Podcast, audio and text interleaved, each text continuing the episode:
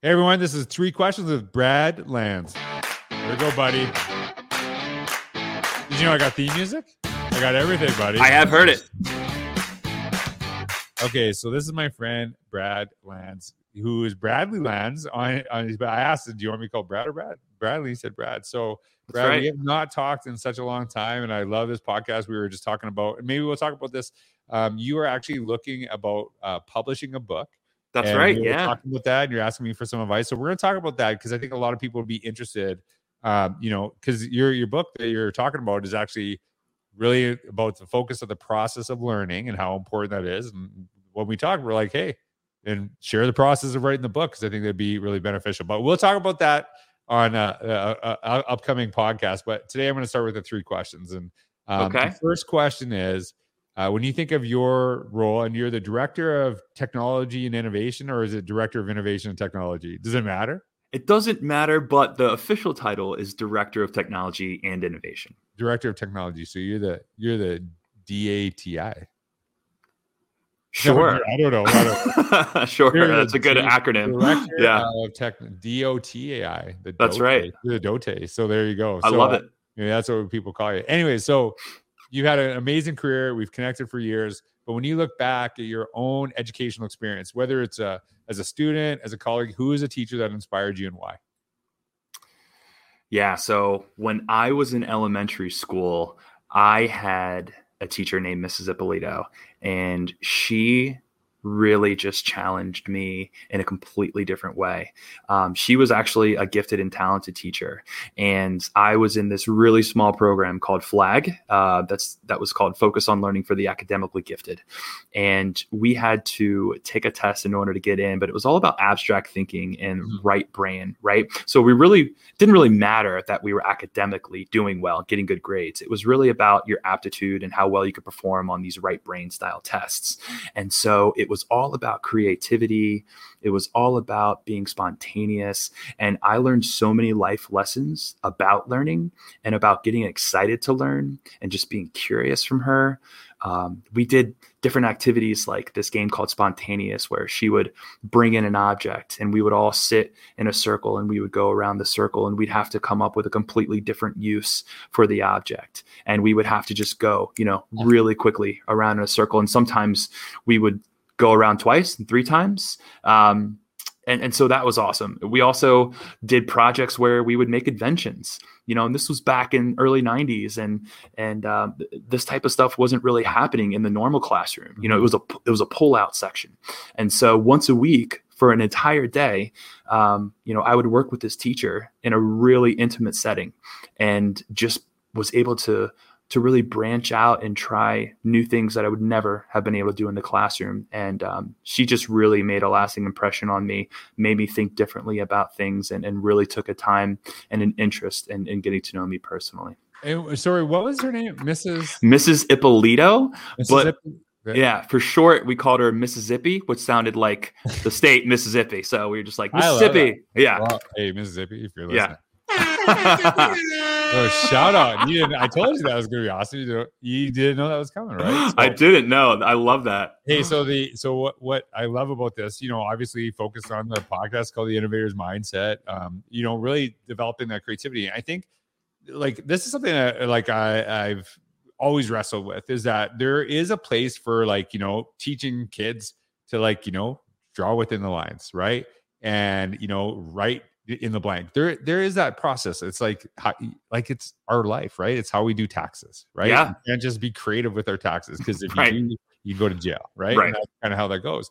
But I think part of it too is that focus on you know developing innovation, right? And it's kind of you know I think uh, the perception is that when you're um, in a program that's you know is focused, and I, I always say this is that uh, there is a difference between your smartest kids and your most academically gifted. Because I think when we say academically gifted, it's sometimes kids that are just really good at the things that school promotes, right? They're good at school, right? Yeah. But, but some kids that that you know are, are really gifted in other areas that aren't school focused, but they have these talents. I think part of that is no matter what programs we're in, we bring out the best in our kids. That we actually get them to think in different ways to to develop their skills. So I love that. So you know, going into uh, the next question, and you know, your role as the dote. Sure.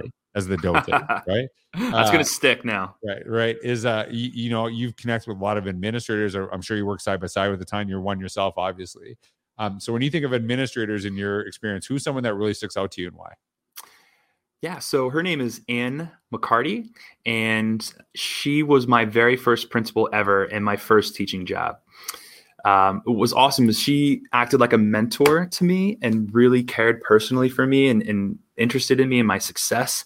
Um, and she saw something in me that she really um, wanted to elaborate and extend on because after the first couple years, she asked me to fill a completely new role that mm.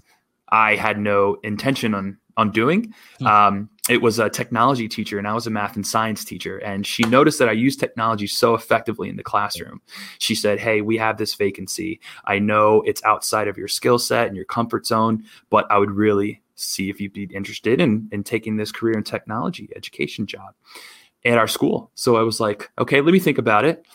And so I decided to say yes. I said, you know what? I'm going to do it. My school needs me. I'm going to step outside my comfort zone and, and teach a, a new subject that I've never done before. So the entire summer, I had to study for the Praxis 2 in career and technology education. Mm-hmm. Um, I, I, barely passed by like one or two questions, um, but that's all that mattered. You know, right. I, I, never took one technology class in college, and all of a sudden I'm cramming, you know, for like two or three months and so I barely pass, and I end up teaching myself, you know, all these different skills and tools, and um, you know, different ways of learning, which was super fun. Um, and then the very next year, after I like hmm. did a really good job teaching, she said, "Hey, we have an instructional technology coach hmm. position that is vacant, and I think you'd be perfect for the job."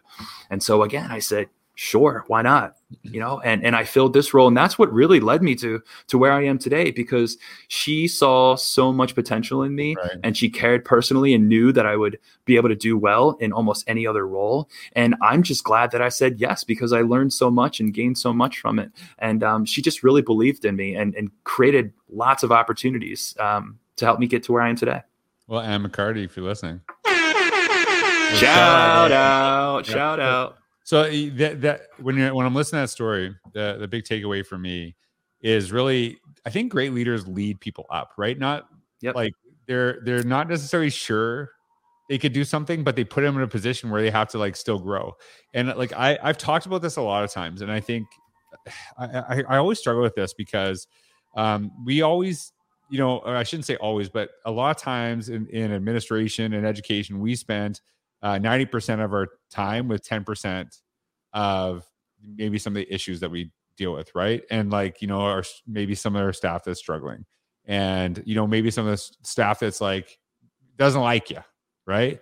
And we can do this. And I think what happens a lot of times is that our staff that do really well or have great potential, they, they a lot of times they they want mentorship. They want to grow. And they either outgrow you and leave or they mm. stay in and they become stagnant. And i think a lot of times they just they, they want attention. It's not that right. you know, that they're like hey they're just fine. And i think part of it too is kind of putting in people in positions where they might be a little bit uncomfortable where it's it's like you maybe as an administrator saying like i believe you can do this. I'm not sure but i believe you can if you you know put this. And i think kind of it's kind of the idea of leading up. And so i, I just love i love that, that idea. Yeah. because it is really about um, I, I think a lot of times we have so many people who are just really great in the profession who leave because they're not getting support. They're not getting mentorship, right? That they're just getting permission to do stuff, right? And we talked about that before the podcast. Right. and then we're just like, you know what? I'm, I'm not growing here, so I'm going to go somewhere where I can. And uh, it, it's a great loss. And I think, you know, we want to, you know, we, we want to get ensure that people get the positions in, in, the world that they really love, but we want to really develop great people. So uh, I love that that was in your first year because it ties in beautifully um, to the last question. When you look back at your career, all the stuff that you do today, um, and the impact that you've made on, on, educators around the world and your own your your schools and kids around the world, um, what advice would you give to your first year teacher self? That's a great question. Um, and it's fun to think about too. You know, I would probably say, um, don't be afraid to make mistakes, mm-hmm. take risks, take creative risks. Um, show your students that you're human um, and that you're not going to get everything, you know, done perfectly Mhm. that you're willing to embark on this learning journey with them and just be real and just care deeply for your students let them know that you support them and you're going to stand by them no matter what um, you can always be excited about content and that's helpful when getting kids Right. interested you know in the subject matter but it's really about the human part i can't remember who said it or where it's from but you know teaching has been said as to be the most human of professions in the world right, Right. so just really leaning in on that idea and um, you know just making connections with students and letting them know you care Yeah, it's it's interesting because we were talking about you know a potential book that you want to write, and really that process of learning, right? It's kind exactly of focusing on that and developing that and growing too. And it's interesting, you know, going through this podcast, you looking back at your career, looking at that. Um, I'm sure that you could say, and, and this is something that's really important to me. Uh, if I don't, if you don't look back at the beginning of your career without like some embarrassment, you're probably terrible right now. You're, you're probably not very good. And it's not that you weren't doing great things back then.